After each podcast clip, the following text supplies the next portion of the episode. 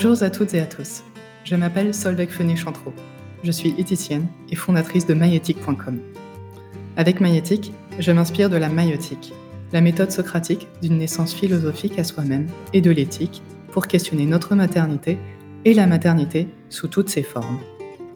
J'ai constaté, de par mes expériences académiques, professionnelles et de maternité, que la compréhension partagée et vécue de la maternité est étonnamment limitée.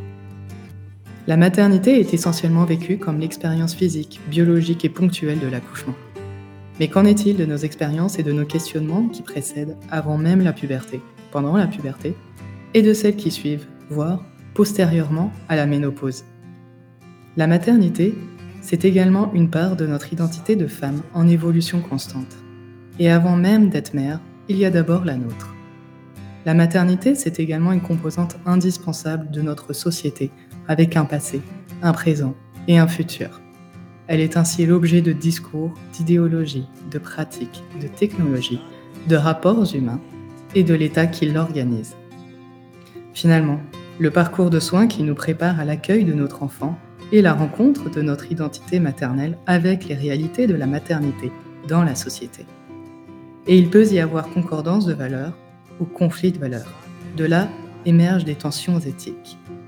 Alors je pose la question. Qu'est-ce que la maternité? Nous pouvons y répondre de multiples manières. Et c'est ce que je souhaite faire avec mon podcast Magnétique. Car cette compréhension limitée de la maternité constitue un obstacle dans notre connaissance de soi, dans la création de savoir sur la maternité, et donc dans notre capacité à agir dessus. Alors, experts ou étrangers de la maternité, que peuvent partager avec nous l'historienne, l'anthropologue, la psychologue, la généticienne, la juriste, la philosophe, le biologiste et d'autres encore. Le modèle du podcast Maïétique est unique, car il s'adresse à vous toutes, que vous soyez mère, grand-mère ou pas, étudiante, adolescente, professionnelle de la santé et de la périnatalité, ou encore académicien, académicienne.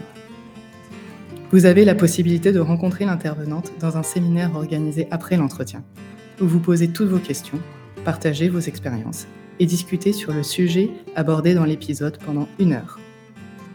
Le format podcast séminaire est créé avec la volonté de générer un enrichissement mutuel autour de la maternité, parce que ces conversations sont indispensables pour définir la maternité d'aujourd'hui et celle de demain pour nos enfants. Allez, maintenant place à l'épisode. Je vous souhaite une bonne écoute.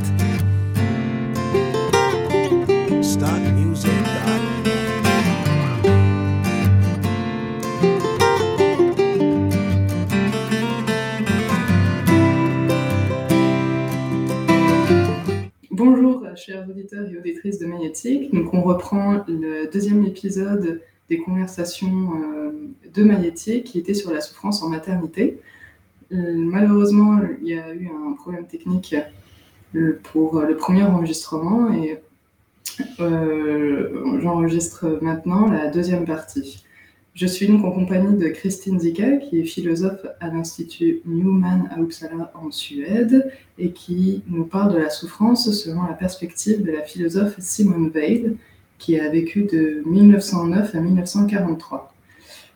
Lors de la dernière partie, nous en étions restés à l'idée, à la manière dont Simone Weil avait, euh, euh, réfléchi sur les notions de malheur, douleur, souffrance, et quelle distinction elle faisait, et, euh, s'il y a distinction nécessaire à faire.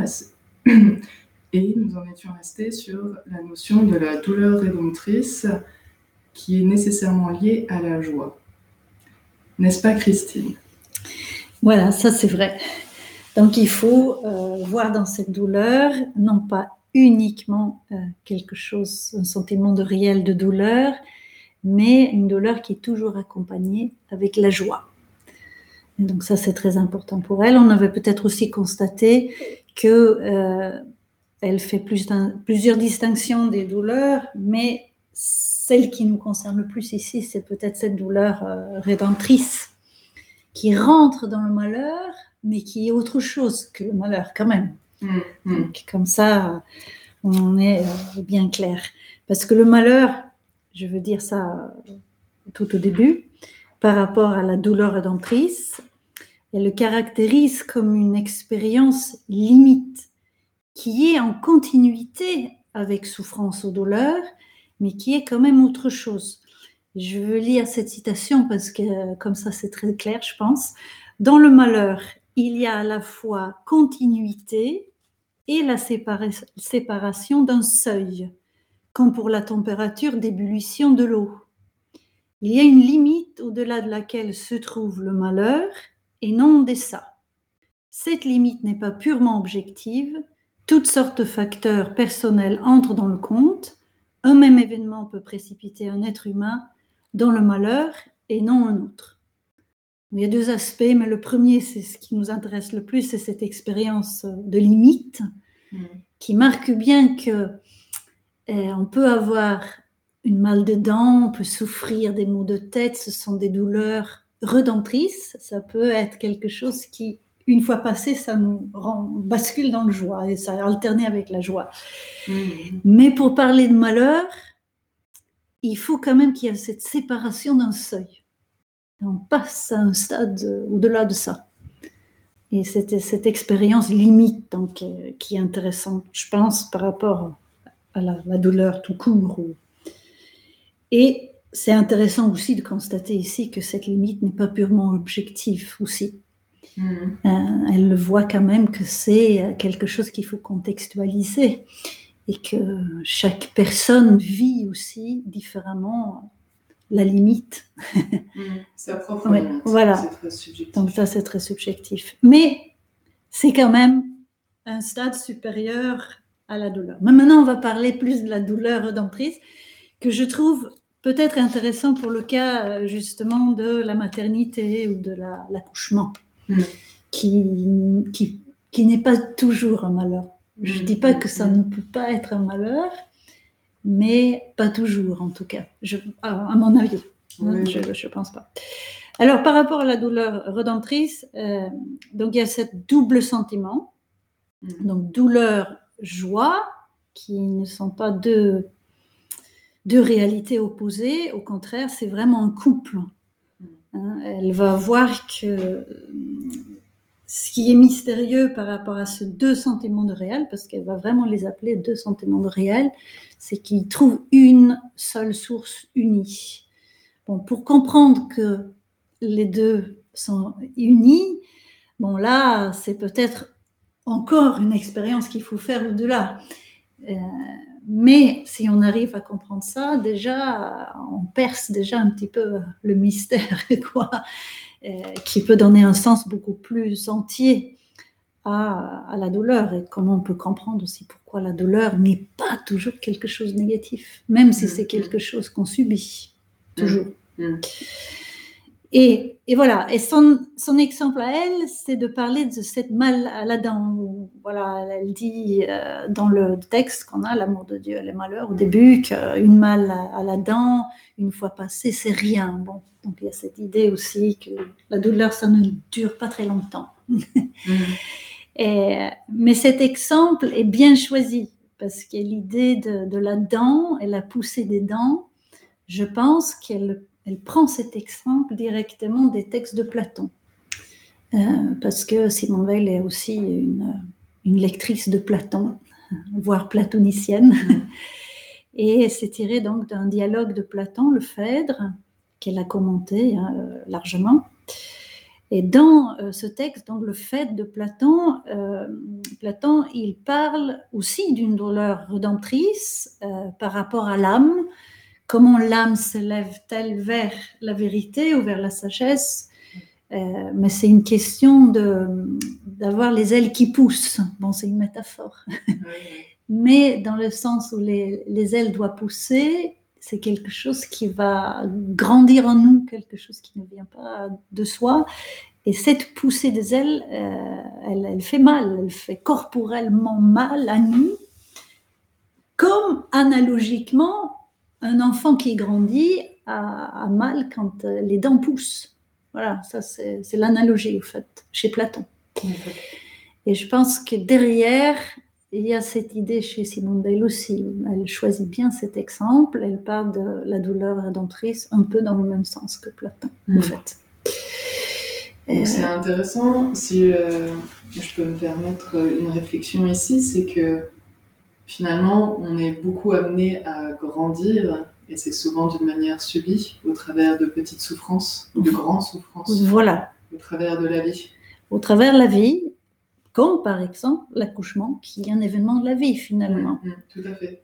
Et alors, est-ce que Simone Veil avait cette perception que, au travers de chaque euh, souffrance, petite ou grande, on peut aussi, d'une certaine manière, faire face à une certaine mort de soi-même pour renaître, comme, euh, comme un serpent finalement, qui, euh, qui perd. euh, qui perd. euh, oui, il y a une partie de nous qui, qui doit être au détriment de la. Oui, ça- je vois l'exemple. Oui, euh, effectivement, ça aussi, ça s'inscrit dans ces idées. Et, et, pour comprendre ça, il faut prendre un peu l'autre idée que j'avais mentionnée la dernière fois, du coup, qu'il y a deux, deux façons de comprendre le mal. Donc, il y a le mal qui dépend de moi, il y a le mal qui ne dépend pas de moi. Mm. Et dans l'idée du mal qui dépend de moi, euh, il y a des choses que, qui doivent mourir. Parce que ce mal-là qui dépend de moi, je peux aussi choisir de le détruire, contrairement à ce que je subis uniquement. Et dans la douleur rédemptrice, euh, il peut se, il peut se, il peut avoir un processus malgré moi. Oui, c'est ça. Voilà. Donc, parce que ça, la douleur, elle vient de l'extérieur dans le corps, donc ça c'est très clair. Elle, elle explique comme ça. C'est comme un apprentissage. On, on doit presque comme une pâte être pétrie par l'extérieur pour apprendre euh, à grandir. Comme parfois, quand on apprend au travail aussi, on doit commencer par se brûler, se faire mal, tout ça pour connaître ses outils. Et, euh, mais ce travail-là que je choisis pas, elle va quand même me faire aussi mourir malgré moi à l'intérieur de moi. Si je, je- si je dis oui à ce processus, parce que je peux refuser. Oui, tout à fait. Voilà. Exactement, il y a la, il y a le, comment dire, il y a la liberté, il y a la volonté qui est qu'en effet, on peut aussi refuser de, de grandir, refuser Voilà. de se faire face d'une certaine manière. Euh, Je peux cramponner à moi-même, me replier sur moi-même et dire que moi, j'accepte pas ce qui m'arrive. ouais. Et euh, à ce moment-là, la douleur rédemptrice va pas faire son effet, ça c'est sûr. Ouais. Euh, parce qu'à ce moment-là, je reste clouée à moi-même. Et, et là, pour Simone Veil, je pense que ça, c'est le mal qui dépend de moi, Mm. euh, qui est Ah oui, voué pourtant à être détruite. Parce que je me mets devant le bien. Parce que le, le- le mal qui vient de l'extérieur, c'est le mystère, au fait. Elle est pour mon propre bien sans que je le sache, au Mm. fait. Si je dis oui à, à cette, euh, à cette douleur qui m'arrive, ben je, je serai obligée aussi de me retirer à moi-même, de dire que oui, je je c'est pas que je me résigne, et c'est pas une soumission non plus, mais c'est quand même une acceptance positive. Mm. Je vais dire oui à cette douleur. Oui, elle est pour mon propre bien, donc je dis oui, je consens. Et si je consens, mon égoïsme meurt. Donc euh, ça, c'est un peu l'histoire. Donc je perds ma peau. Et, donc c'est un va-et-vient. Je ne sais pas comment l'expliquer mieux. un- Ce que, ce que je comprends aussi, c'est que euh, justement en acceptant la douleur, euh, vous expliquez que c'est finalement abandonner son égoïsme. Donc c'est Mhm. une ouverture vers l'autre. Voilà, tout à fait. Euh, et c'est ça après qui va me faire encore plus euh, ouvrir vers l'autre. Parce que plus je me retire à moi-même, plus je deviens ouvert à tout ce qui m'arrive, Mhm. mais Mhm. aussi ouvert à l'autre. Euh, aux possibilités. et aux possibilités, voilà, que j'ignore. Mhm. Euh, mais au fait, je, euh, je consens aussi à me dire que moi, je ne comprends pas tout, je ne veux pas posséder toutes ces... Je ne maîtrise pas tout. Et au contraire, il faudrait peut-être plus euh, accepter une certaine passivité aux choses. Mhm, mhm. Et, euh, il y a d'autres textes où elle parle de ça, mais pas par rapport à l'accouchement ou même pas par rapport à, à des situations qui me font mal dans ce sens vraiment physique. C'est ce texte réflexion euh, du bon usage des études scolaires. Mm. Euh, parce que ce qui se passe, et là c'est un texte vraiment à mettre ensemble avec le fait de Platon, parce que là il s'agit de, de s'approcher de la sagesse, de la vérité, de, de, comprendre la vérité. Mais ce processus aussi, ça fait mal. C'est, c'est tout son, son enjeu. C'est que dès que je pense que je vais pouvoir moi-même maîtriser de façon effort musculaire, je vais planifier tout, je vais étudier 12 heures par euh, jour, euh, sans dormir, tout ça, mais je suis vouée à l'échec. Parce que ce que je fais à, à tous ces exemples-là, c'est que je pense que c'est moi qui maîtrise, Mm. que je suis vraiment presque euh, tout puissant dans ce sens-là. Alors que pour elle, la vérité, c'est quelque chose qu'on reçoit.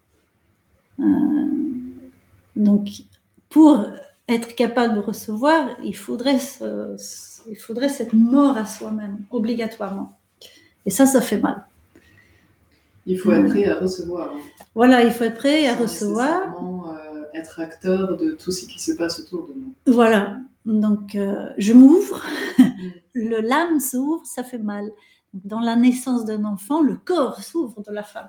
Ouais, ouais. C'est aussi intéressant de faire Mm. ce genre de parallèle.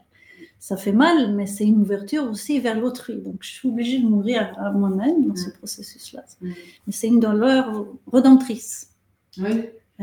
Accompagnée par, par la joie après. Donc ça, c'est vraiment important d'insister parce que sinon, on ne le supporterait pas. Donc il y a toujours une alternance Ouais, ouais, quand ça se passe bien. quand ça se passe bien. Quand ça se passe bien. Mm. euh, et en effet, euh, euh, dans, euh, dans un accouchement, il y a aussi la possibilité de de- d'une rencontre à soi-même dans euh, cette douleur, dans la souffrance. Et c'est là que c'est intéressant, les, cho- les choix qu'on peut faire dans cette douleur euh, et euh, dans, la souffrance, parce que c'est...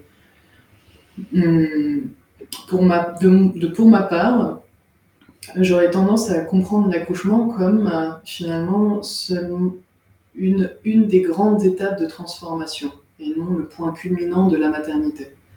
Euh, et donc, euh,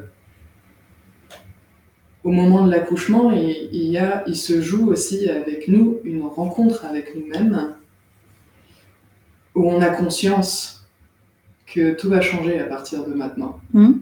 que euh, on va laisser derrière nous notre peau de jeune fille et qu'on va rentrer dans une nouvelle peau Mhm. qui est euh, celle de, de la mère avec euh, plein de défis. Mhm. Et ce qui se passe aussi avec l'identité de mère qui va se développer, c'est que c'est pas une identité de mère qui se développe toute seule. Elle se développe en relation. Voilà, donc on quitte, euh, voilà, il y a cette conscience de, de devenir, euh, passer, franchir une étape dans la vie. Exactement. Et je pense que pour euh, l'étape de la ménopause, il se passe exactement la même chose. Mm. On en parle, on en parle pas tant que ça, ou en tout cas, c'est vrai que comme j'y suis pas, j'en entends ça peut-être moins parler aussi. Mais il y a, euh, je, pour avoir rencontré des femmes qui étaient dans cette période-là, c'est aussi une période très difficile. Mhm. Euh, Il y a quelque chose qui se passe, il y a une rencontre, il y a une vraie souffrance qui, euh, qui, qui, euh, qui est vécue Mhm. et qui se fait dans le développement, dans le développement et dans la mort de quelque chose. Mhm.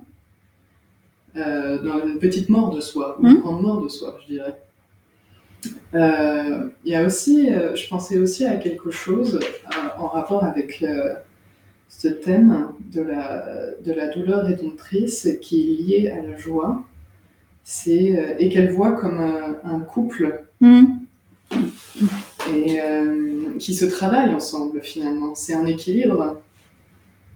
C'est un équilibre subtil qu'on essaie de retrouver. Euh, et euh, ça me fait penser en effet à cette, cette déviance dans laquelle euh, on est un peu dans, dans, dans la société qui est de chercher à absolument vouloir supprimer la souffrance du quotidien, de Mhm. vouloir faire supprimer la douleur comme, du quotidien comme si elle était nuisible et comme si euh, elle n'avait aucun sens à part seulement de faire du mal.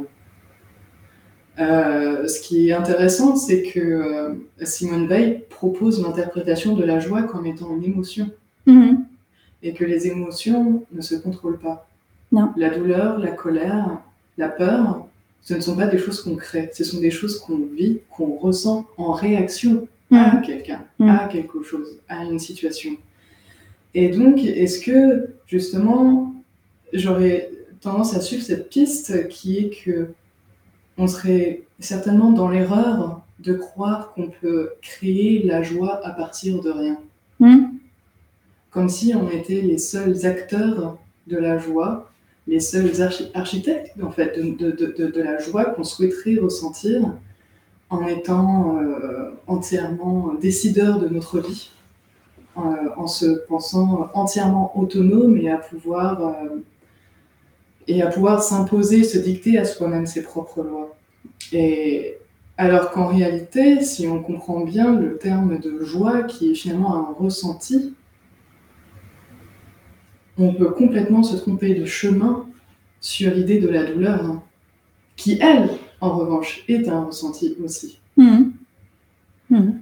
Euh, en pensant euh, la joie comme étant euh, finalement un- une émotion presque atomisée, je dirais séparée de tout, Mhm. et ben, inévitablement, on se sépare de la réaction en elle-même et du lien qui a généré cette joie. Finalement, cette joie est générée parce que j'ai été en contact avec quelqu'un. Euh, cette joie a été euh, créée parce que j'ai été dans une situation douloureuse et que j'ai été rencontrée par quelqu'un.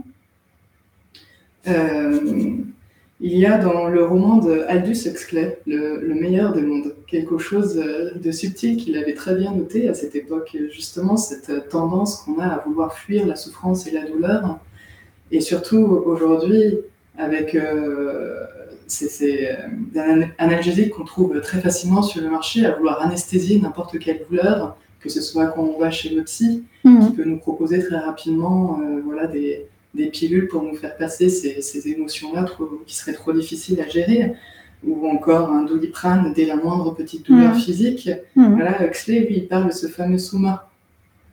Et la manière dont, dont c'est abusé dans le roman est très parlante. Parce que si aujourd'hui on, on ferait la, la même chose dans le même extrême, on se retrouverait profondément seul, je crois. Mhm. On ne connaîtrait pas cette relation, en tout cas. Et on ne connaîtrait pas cette relation parce que c'est finalement des. Dans le roman, ce sont finalement des personnages qui se retrouvent profondément seuls avec nar- leur, leur narcissisme, leur Mm. égoïsme. Euh, le bonheur, la joie, c'est comme une sorte de consommation. Mhm. Finalement, on consomme la joie, et puis si, si on ressent plus cette, euh, cette- ce sentiment de joie, c'est que l'objet ou la personne est nulle, alors on la jette. Et finalement, la douleur peut aussi se, être comparée à quelque chose que l'on pourrait consommer, Mhm. finalement, Mm. mais qu'on ne peut pas consommer parce que ça fait mal. Mm. Et donc, en, en, en réunifiant, en réunifiant, je crois, le- le- la douleur avec la joie dans un couple, il y a tout de suite une sorte. Il y a, il y a une sorte de synergie qui se crée en Mm. réalité. Oui, je pense que c'est vraiment son génie, c'est là, c'est ça au fait, hein, d'a- d'avoir vraiment insisté là-dessus, que c'est un couple, c'est un sentiment, un double sentiment de réel. C'est aussi cette idée, euh, qui- aussi bien la douleur et le- la joie, ça ne se cherche pas. Ça, c'est très important aussi. Euh, c'est sûr, elle n'est pas du tout dans l'idée de cette douleur inutile. On ne cherche pas la douleur pour la douleur, encore moins pour la consommer. Et pourquoi? Parce que c'est pas quelque chose qui se cherche, c'est quelque chose qu'on subit. Mm, mm. Et la douleur, la joie, c'est pareil, c'est quelque chose qu'on qu'on reçoit. Mm. Donc, euh, c'est pas du tout quelque chose que moi-même je peux me dire. C'est pour ça, au fait aussi pour elle, je pense qu'il faudrait faire cette distinction aussi. La joie, c'est autre chose que euh, un simple bonheur et encore moins dans, dans le sens où c'est un plaisir. Mm. Donc, elle rompt complètement avec la tradition euh, épicurien, par exemple, euh, hédoniste, utilitariste, qui travaille beaucoup avec les antigonistes, euh, les oppositions. là, par exemple, qu'est-ce qu'il faut chercher? C'est le plaisir, et le plaisir défini comme le contraire de la douleur. C'est très compliqué d'avoir cette, déjà cette distinction-là. Mm. Euh, parce que ça veut dire que voilà, le plaisir, c'est quelque chose que je dois maximer, j'en trouver le maximum dans toutes les petites euh, situations possibles, et, euh, et, tout est négatif qui est douloureux. Bon, c'est pas exactement ce que les épicuriens ont dit, mais ça a été beaucoup traduit comme ça après par l'utilitarisme, etc. On planche beaucoup là-dedans, je pense, c'est mon mmh. interprétation.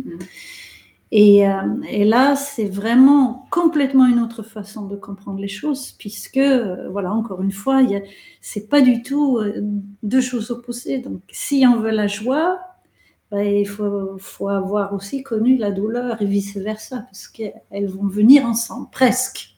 C'est dans un certain rythme des choses, un peu comme les saisons de l'année.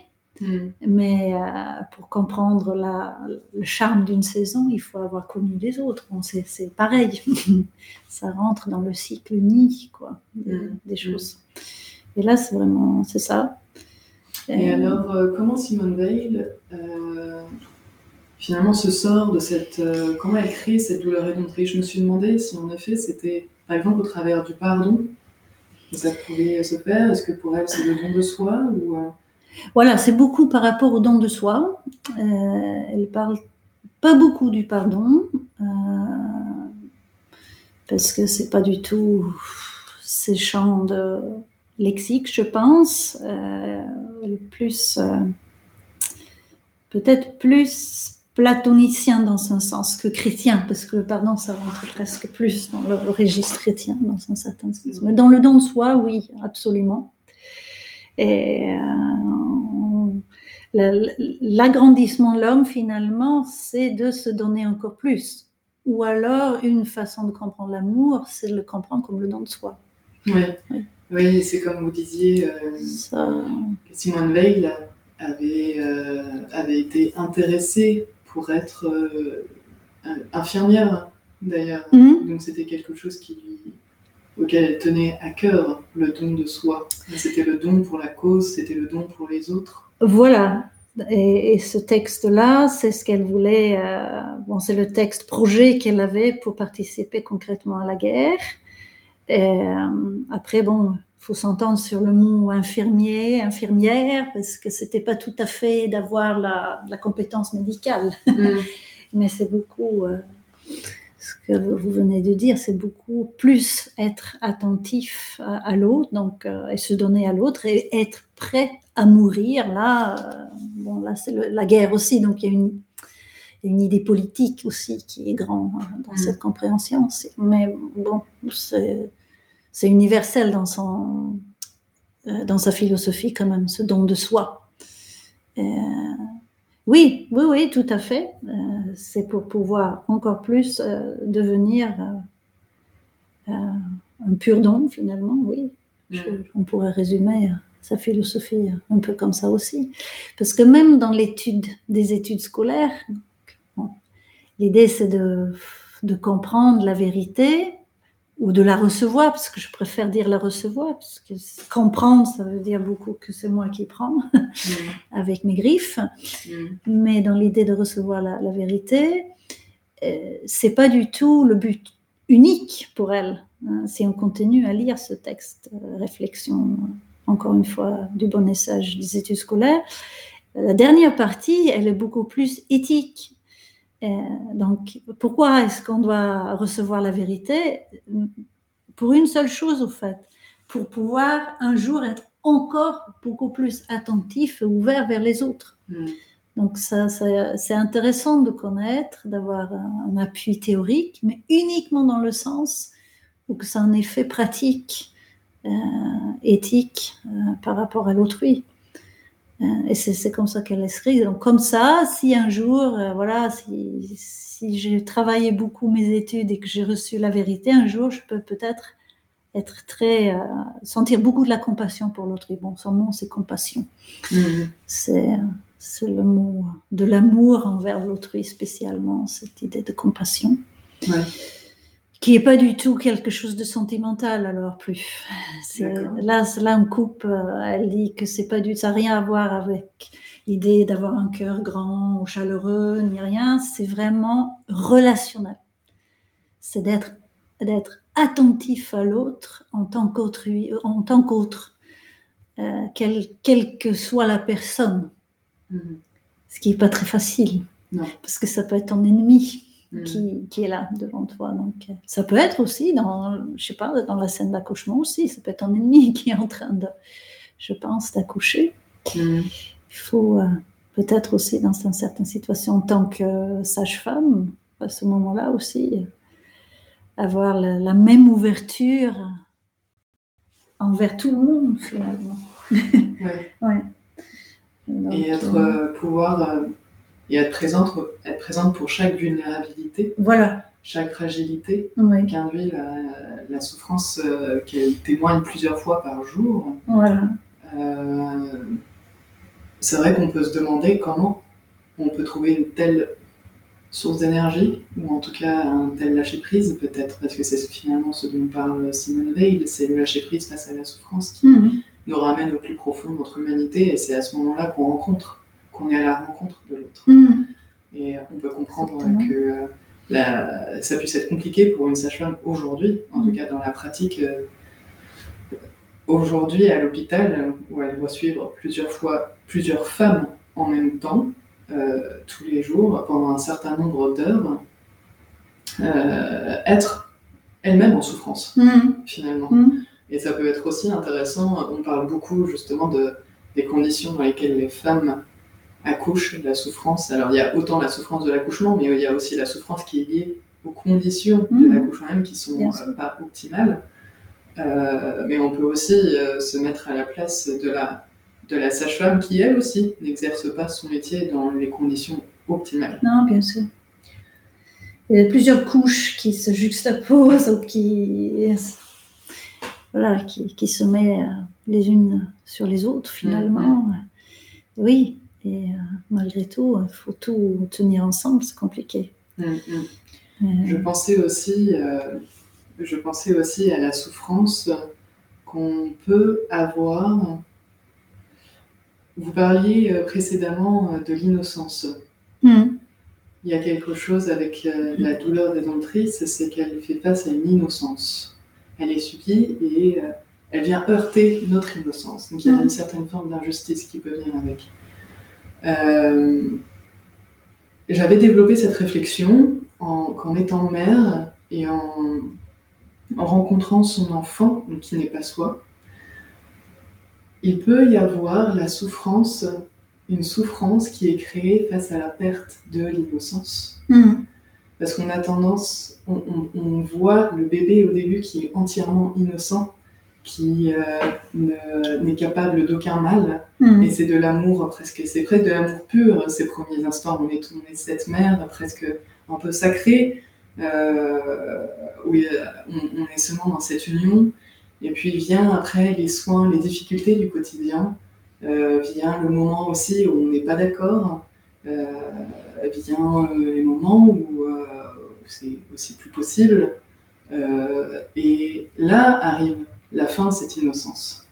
Et ça peut être euh, très compliqué de savoir y faire face en tant que parent, parce que finalement, la perte de l'innocence face à son enfant, c'est aussi dire je ne suis pas parfaite. Mhm. Bien sûr. Il y a de la souffrance dans notre amour. Je Oui. t'aime profondément et notre quotidien ne sera pas un long fleuve tranquille. Non. Il y aura des choses compliquées. Et Oui. il faudra que tu saches que même quand je te dis non, même quand je ne suis pas d'accord, même quand nous ne sommes pas d'accord, Mhm. euh, il y a malgré tout de l'amour dans tout ça. Mhm. Euh, et je t'aime même si toi-même tu n'es plus innocent. Parce Mhm. qu'il arrive aussi ce moment où en effet notre enfant a un an, deux ans, trois ans, et puis il peut se mettre à taper, il peut se mettre à insulter, ou alors il grandit encore. Et on peut être dans des sentiments très compliqués de déception, de, euh, de culpabilité. Et il y a dans cette relation à l'autre, donc et là on voit très bien le couple souffrance, joie, amour en tout cas, qui euh, qui se joue. Et là, la notion de rédemption, je mhm. trouve, est profondément importante. Oui, oui, oui. Non, c'est, je suis vraiment d'accord. C'est la maternité, c'est quelque chose qui qui peut se prolonger tout au long de la vie. Et on devient mère, mhm. peut-être aussi beaucoup avec peut-être avec un certain retardement, c'est dix ans après l'accouchement qu'on devient vraiment mère, si on veut. Parce qu'il faut aussi euh, peut-être ce travail aussi du, quotidien, du relationnel, qui se joue vraiment aussi entre l'enfant et, et soi-même, ou alors avec les autres de la famille aussi qui rentrent dedans, s'il y en a. mais, bon. Euh, ah oui, euh, je suis vraiment absolument d'accord que ça, euh, c'est aussi une douleur rédemptrice qui, qui est toujours là, alternée par la joie. La joie, ce qui est intéressant aussi, parce que, bon, c'est un couple, je dis bien que c'est un couple, mm. mais, euh, et on peut avoir euh, ce sentiment de comprendre cette unité. C'est pas peut-être donné à tout le monde, elle le dit pas non plus, parce qu'elle n'aime pas non plus qu'on va dans les unions trop vite. Il faut faire attention parce que parfois, si on le fait un peu mal, on n'a peut-être pas été jusqu'au bout d'une certaine douleur ou d'une certaine joie. Donc, bon. mais au meilleur de cas, on peut quand même comprendre quelque chose de cette unité. Euh, malgré tout, bon, c'est vraiment un couple, c'est jamais la douleur, la souffrance qui a le dernier mot. Donc ça, c'est aussi intéressant peut-être de le dire. Mhm. C'est toujours la joie qui a le dernier mot chez Simone Veil, quoi qu'il arrive. Et, et, ça, c'est ça aussi, il y a un parallèle entre le malheur et l'amour de Dieu aussi. C'est c'est le malheur et l'amour de Dieu, c'était aussi un couple. Je ne sais pas si je l'avais bien aussi dit, mais il faut le comprendre comme ça. C'est encore plus difficile de comprendre parce que ça veut dire que le malheur est aussi quelque chose que Dieu accepte, même si c'est vraiment quelque chose qui est au-delà de ce qu'on peut espérer à l'humanité. Il faut à tout prix alors le, enfin, éviter. Et on faire tout pour que l'homme ne tombe pas dans cette situation. Mais l'union, ça veut dire quand même, bon. Et, euh, mais pareil, c'est toujours l'amour qui a le dernier mot. Hmm. Euh, donc c'est pour ça, elle n'est pas du tout, elle est dans un optimisme tragique toujours. Et pourquoi? Parce que la, première relation qu'on a eue au monde, c'est toujours quand même une première relation d'amour, de joie, sinon on n'existerait pas. Hmm. Et de façon de... même dans la mémoire, s'il y a beaucoup de choses noires qui m'arrivent dans la vie, je peux toujours, par mémoire, essayer de retrouver cette joie. Euh, et euh, ce sera toujours cette choix-là qui a le dernier mot. Donc ça, c'est très positif à dire. Euh, sinon, on peut pas, on peut pas endurer non plus la douleur finalement. Ça, c'est aussi un peu le mystère.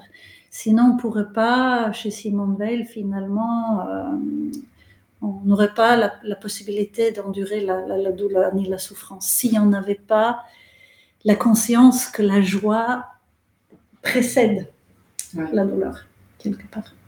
si c'était qu'un continu noir, mm. qu'on avait juste une idée abstraite que peut-être après viendra la joie, mm. ce ne sera pas possible. Il faut avoir, avoir connu la joie, même si elle a duré, euh, je ne sais pas, trois minutes. Peu importe. C'est euh, Schopenhauer, n'est-ce pas, qui. Euh, euh, lui, dans sa philosophie de la souffrance, dit que la vie ne vaut pas la peine d'être vécue parce qu'elle n'est que souffrance. Voilà, lui, Je pense que c'était quand même profondément malheureux. ce serait vraiment le pousser de Simone Veil dans ce sens-là, parce qu'elle, elle dirait que la douleur n'a aucun sens, vraiment, si la joie ne précède pas à ce moment-là de la douleur. Après, c'est un couple, mm-hmm. mais c'est un optimisme tragique, mais c'est optimisme, c'est pas pessimisme.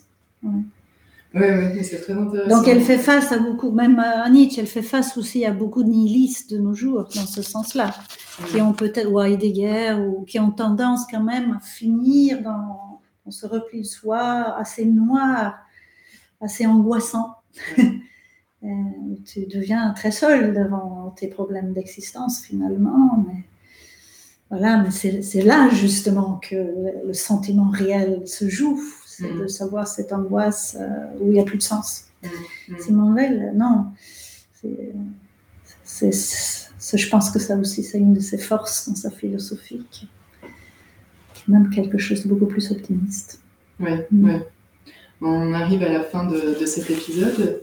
Juste pour, euh, pour le mot de la fin, c'est certain que dans, dans la maternité, il y a énormément d'amour qui se joue. Oui. Et donc ce couple douleur-joie fait un, donne un certain sens à cette souffrance en maternité. Voilà. Et si on ne le présente pas soi-même, je pense qu'en mémoire, on peut peut-être l'avoir trouvé par rapport, à, par rapport à sa propre existence. Parce que on, on a, je pense que tout le monde a une certaine joie d'être né finalement, d'être là. Si mm. on est dans la chaîne de continuer à donner, bon, moi, on peut peut-être retrouver la joie de don qu'on a eu soi-même. C'est un peu ça son, dernier mot, je pense. Euh, voilà. C'est une, très belle, c'est une très belle fin pour finir cet épisode. Merci beaucoup, Christine Zika pour cet entretien en deux parties. Euh, on vous retrouve pour le séminaire qui aura lieu le jeudi 16 février de 20h à 21h30. Euh, retenez tous les éléments qui auront soulevé des questions, des étonnements, euh, peut-être des mécontentements. et essayons de les partager lors de ces séminaires euh, pour comprendre le sens qu'on peut donner à la souffrance en maternité. Voilà. Merci. Merci, beaucoup, Solveig Chanteroux.